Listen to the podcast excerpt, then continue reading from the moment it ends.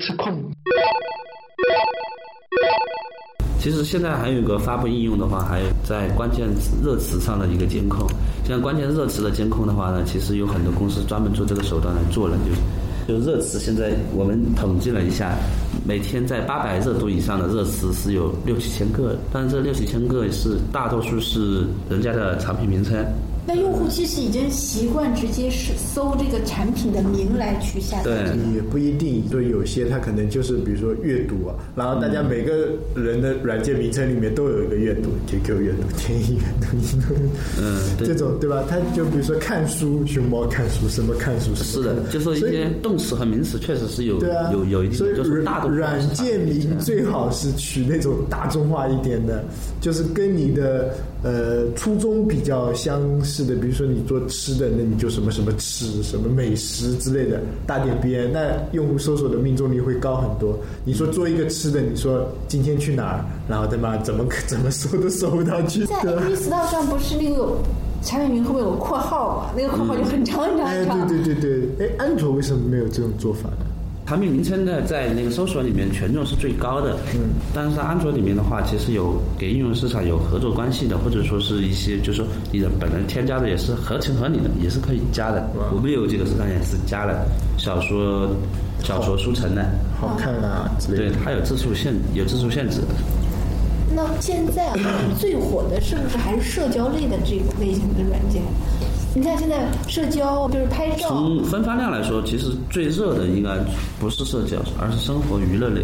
嗯，看电影。生活娱乐可能就是我们从几大分类的分发量来来讲的话，可能生活娱乐是最多的，应用数比较多。娱乐嘛，游戏算娱乐吧？游戏是算游戏单独的。啊，游戏算娱乐的。生活娱乐有。生活娱乐里面有有大有几个大的，就是唱吧呀，然后大众点评呐。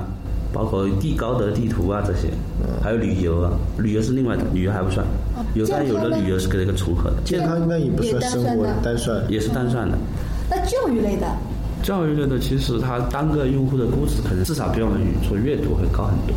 但是教育类的整体的分发量好像不是很不是很多。我觉得教育类这个本来的受众的市场就比较小。嗯，不是，其实你说说教育类很大，但是你不可能做整个教育吧？你集中在一起，你要么做幼教，要么小学教育，要么初中教育，要么高中教育，是不是？要么成人教育，对吧？你分发到每一块的话，你就市场很小了。对，所有教育都做，那你这个量是很大的。那两性的呢？两性，两性应该说。两性因为没有实质性的东西吧，我觉得都是空对空的，空就那个了呀。要么就是健康类的，要么就是那种约炮类的应用，比如说给陌陌这样，也有重量级的应用。嗯，你其实你说两性，陌陌它定义的又不算是那个，它一开始都是社交，对啊，但是只是做着做着做歪了，人家目的就是歪的。它真正的两性类的，比如说就什么知识啊，买这种情趣用品啊，这种很少的。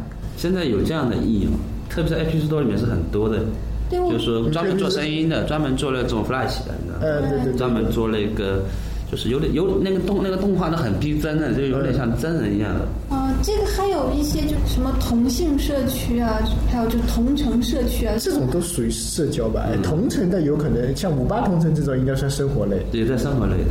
那五八同城的怎么样呢？它这种就是因为现在小而美，五八同城是达不到小而美的，它它这太大了嘛。就是小而美肯定是高的。你看现在，不是这重量级的应用的话，基本上应用市场也不会给他推荐的，因为他推荐大多数用户是目标很明确，进来我要用五八同城，不会去看你那个有没有，而是直接就搜索。现在 A P P Store 里搜索从今年一年的变化，去年的搜索的分发量是在百分之六十四，今年都已经百分之八十了。也就是说，很少有人看榜单，看只有这百分之二十的人看榜单，或者说看从其他的一些途径来下载，百分之八十人都是直接搜索。就是对啊，小应用的话，你搜索上也搜不到，就很少有人。你没名气的话，小应用很容易就这么死掉了呀。那小应用怎么把它做起来呢？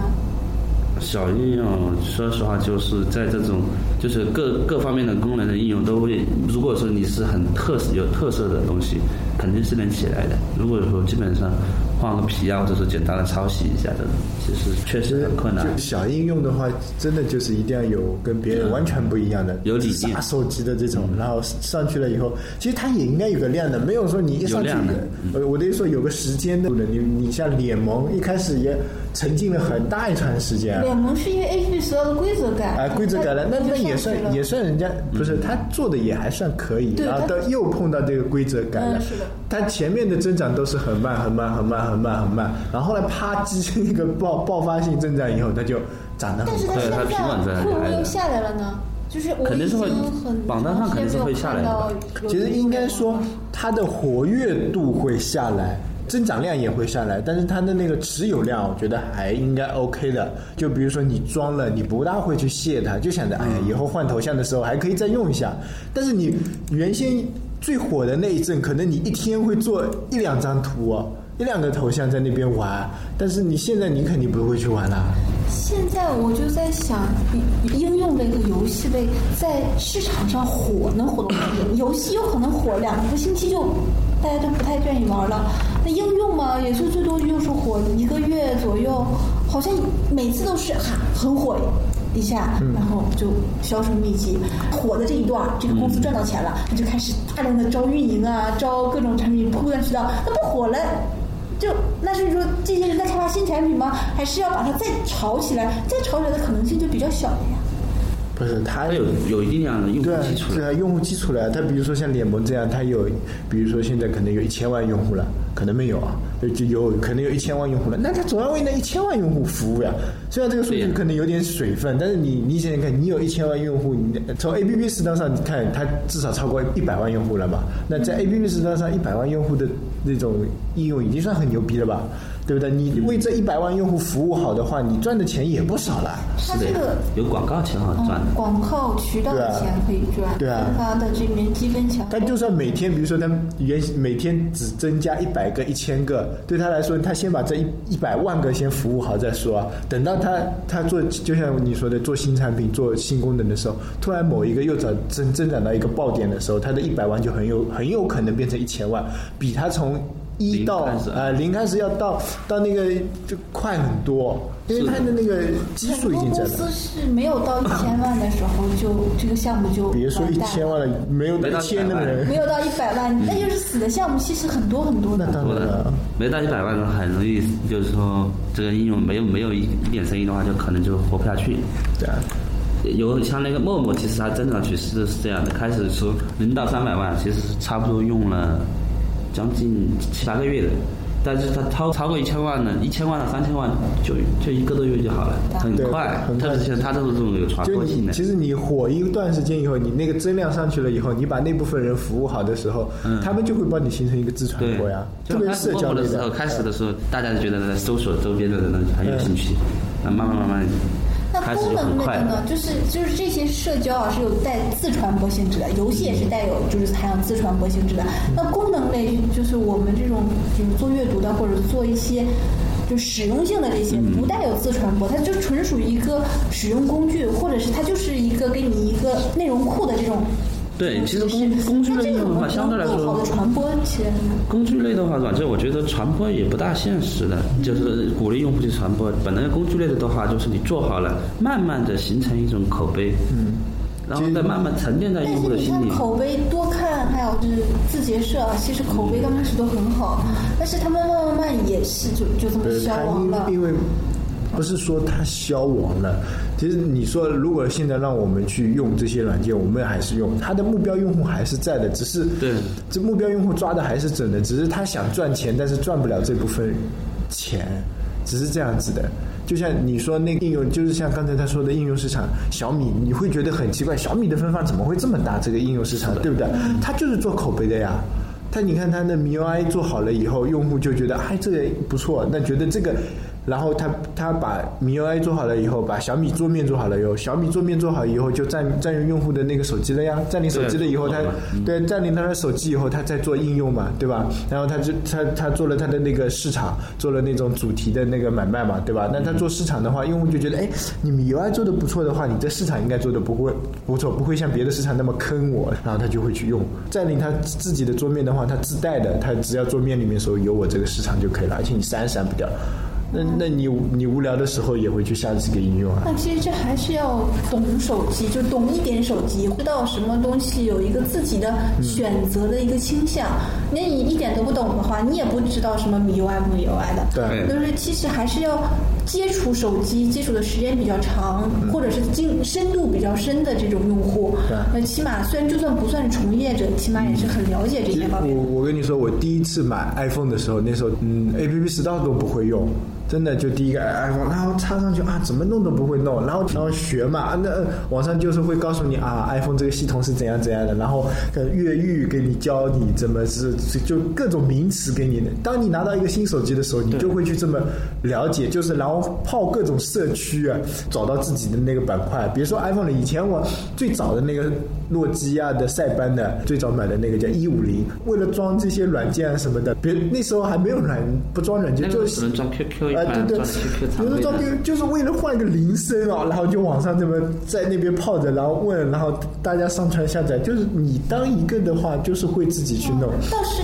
这个，我倒是用 Web OS 的时候，啊，出现过这种都会都会情况这样因为 Web OS 就是惠普买下来它之后啊、w e b OS 其实市场也没多少，你装软件也很少，只能去论坛这些装对啊。然后后来慢慢的消亡了，但是它这个系统还是个很好的系统，用起来也很爽。现在才有第三方应用，以前都没有用那个，都是用手机自带的那种那个自带的那那那种套件嘛，的啊，对啊，就诺基亚的什么 PC 套件，三星的它什么套件，都是这这么搞的。那现在反过来说，已经应用市场已经基本当中这种江湖格局都已经型了。对对，对，它有没有再去做应用市场的这些软件？就是新现在兴的，再去做对，再去做这种市场的有没有？我觉得现在应该没很难做了很难做了，除非你有特别大的像小米这样的渠道，他自己卖手机。你看，其实自己卖手机，三星那个市场大家也不愿意去的，就三星对，三星这个市场的话，就是很怪的。有一个明显的问题，它的运营啊是交给人家来运营的，根本没有用起来。你你会发现三星里面的你去下个应用很麻烦的，它给的 A P P 都一样，需要实名认证，还需要绑定你的信用卡。所以说这样把门槛提上去了，但是他的手机根本没有像苹果说，在那么封闭。中国来说的话，特别是安卓，我可可能苹果也是这样，就是第三方市场会比较受关注。然后第三方市场现在已经已经形成那种大佬格局了，你连新的你冲不过去了呀，你怎么冲进去？我就想，现在你看啊，这几个大佬啊，嗯就基本上，但是那个阿里巴巴没有嘛，但是你在手机上，你这个有个淘宝手机助手，对有个淘宝手机助手，但是这个一般好像也没人去用它。对。对，淘宝手机助手其实增长的量还是比较大，现在相当于一个联想的商店，增长量会比较大，但是已经有每天六百万的发量，。因为你你要去想，我做应用市场，就是第三方的这种应用分发市场，第一个就是说，呃，我这个背景啊，比如说像大佬这样，我这个背景要是够强硬的，就像腾讯去做应用市场，跟阿里巴巴去用做应用市场的话，就算他们两个是同一时间出来的，用户会偏向选择腾讯，因为他觉得他是一个做软件出身的，就觉得嗯这个东西还不错。说那个阿里巴巴是一个卖东西出身的，你去做这么一个东西，他觉得嗯这好像不大靠谱。